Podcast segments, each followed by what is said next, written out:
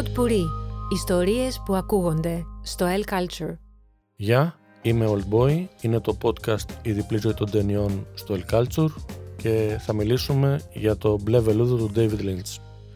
Ηλιόλους τη μέρα, λευκοί φράχτες, κόκκινα τριαντάφυλλα, ανθισμένοι και φροντισμένοι κήποι, πυροσβέστες που χαμογελούν και σε χαιρετούν σε αργή κίνηση, σχολικοί τροχονόμοι, παιδάκια που πηγαίνουν στο σχολείο τους, ο σύζυγος που ποτίζει το γρασίδι του κήπου για να παραμείνει κατά πράσινο, η σύζυγος που βλέπει τηλεόραση στο σαλόνι, η μάνικα που έχει μία διαρροή γιατί δεν κάνει καλή σύνδεση, η μάνικα που θα σκαλώσει ένα φυτό, μικρή αλλά ανησυχητική αστερίσκη σε ένα τοπίο που όλα λειτουργούν παραδείσια, μέχρι που ο σύζυγος θα σοριαστεί ξαφνικά στο έδαφος, το μικρό παιδάκι του γείτονα θα έρθει προς το μέρος του χωρίς να καταλαβαίνει τι βλέπει, το μικρό σκυλάκι θα έρθει να πιει σε αργή κίνηση νερό από τη μάνικα που πετάει νερό στον αέρα καθώς την κρατάει ακόμα στα χέρια του ο σοριασμένος άντρας.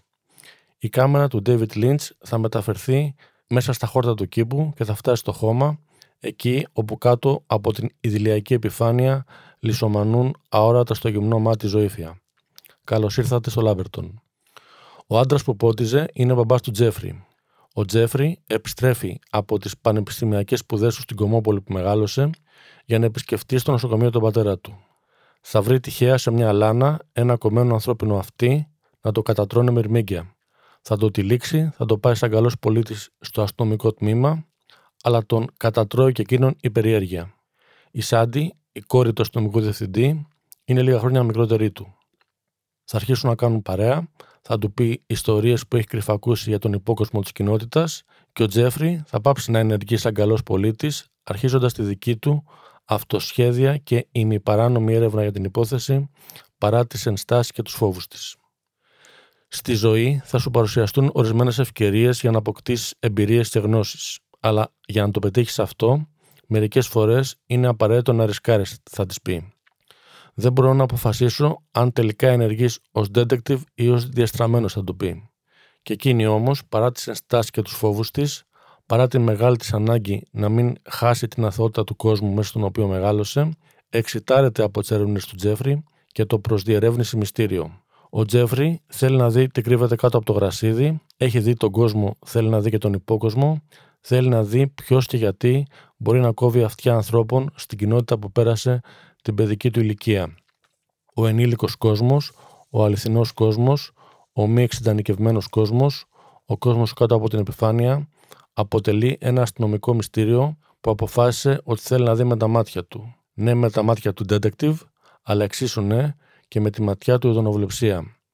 Η ενηλικίωση είναι η μετατροπή του βλέμματός σου από, από αθώο σε ειδωνοβλεπτικό και η συνειδητή απόφαση να μην στρέψει το βλέμμα σου αλλού προκειμένου να παραμείνεις αθώος, συνιστά και αυτή μια κάποια διαστροφή. Αν λοιπόν κινητήριος μοχλός τη ταινίας είναι η περιέργεια του Τζέφρι, τι κινεί την περιέργειά του, ας επιστρέψουμε στην αρχική σεκάνη. Όσο ο μπαμπάς του ποτίζει, η μαμά του βλέπει τηλεόραση. Ένα πιστόλι στη μικρή οθόνη, ένα πιστόλι στο σαλόνι του σπιτιού τους, κάπως πρέπει να γεμίσει αδρεναλίνη και η μαμά, και το καλό, το ήρεμο, η τάξη και η ασφάλεια του κόσμου δεν σε γεμίζουν αδρεναλίνη, αλλά ανία. Ωραίο πράγμα το καλό, αλλά χρειάζεται και λίγο κακό για να ψυχαγωγηθείς. Ωραίο πράγμα η ασφάλεια, αλλά χρειάζεται και λίγος κίνδυνος για να νιώσεις ζωντανός. Η μαμά διασκεδάζει με την αναπαράσταση του κακού, αναπόσπαστο μέρος της Αμερικάνικης κουλτούρας μαζικής ψυχαγωγίας, ήταν πάντα τα πιστόλια, τα εγκλήματα. Απλά ο γιος της αποφασίζει να ρισκάρει να τα δει ζωντανά.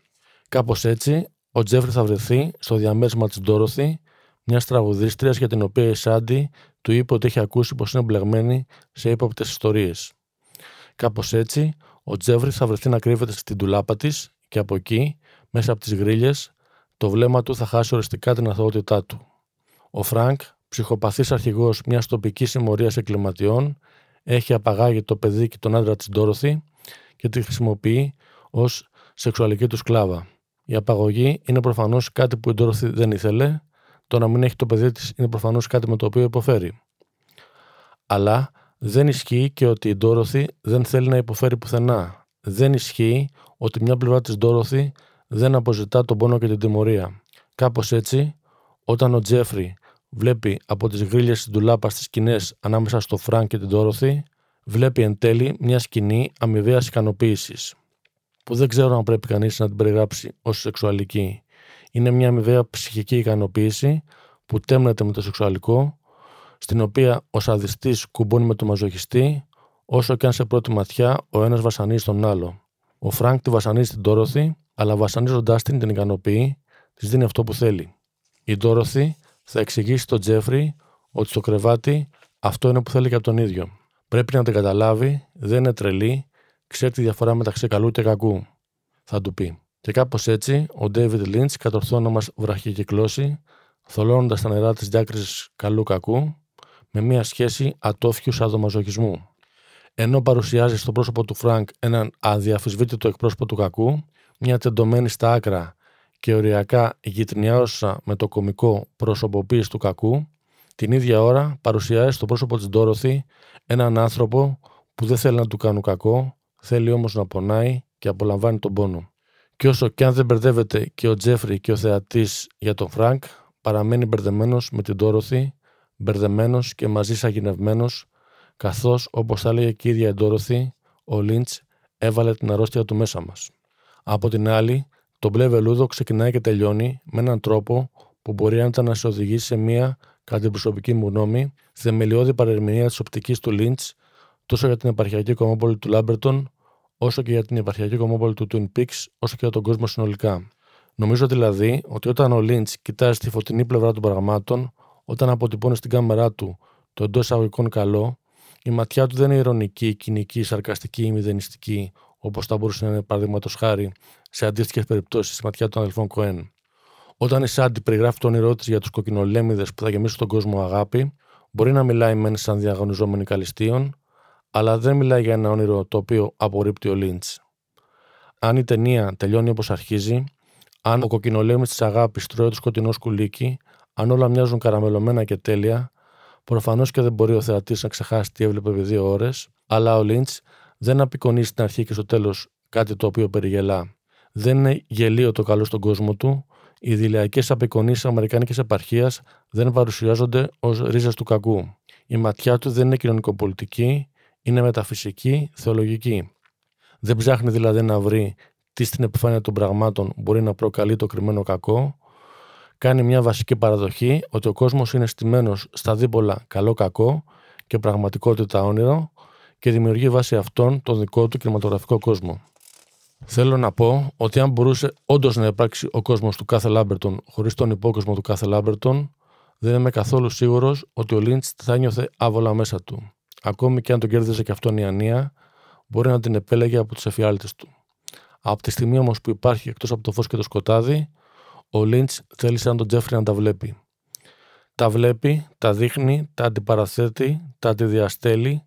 Στη θεολογία του υπάρχει μια διαρκή σύγκρουση καλού-κακού, όπου η πραγματικότητα, τα όνειρα και οι εφιάλτες μπλέκονται ενίοτε ανεπίλητα, καθώς η κάμερά του μπαίνει και βγαίνει από τα αυτιά και το μυαλό των ηρώων του και των θεατών του. Now it's dark, χτύπαμε, πόνεσέ με.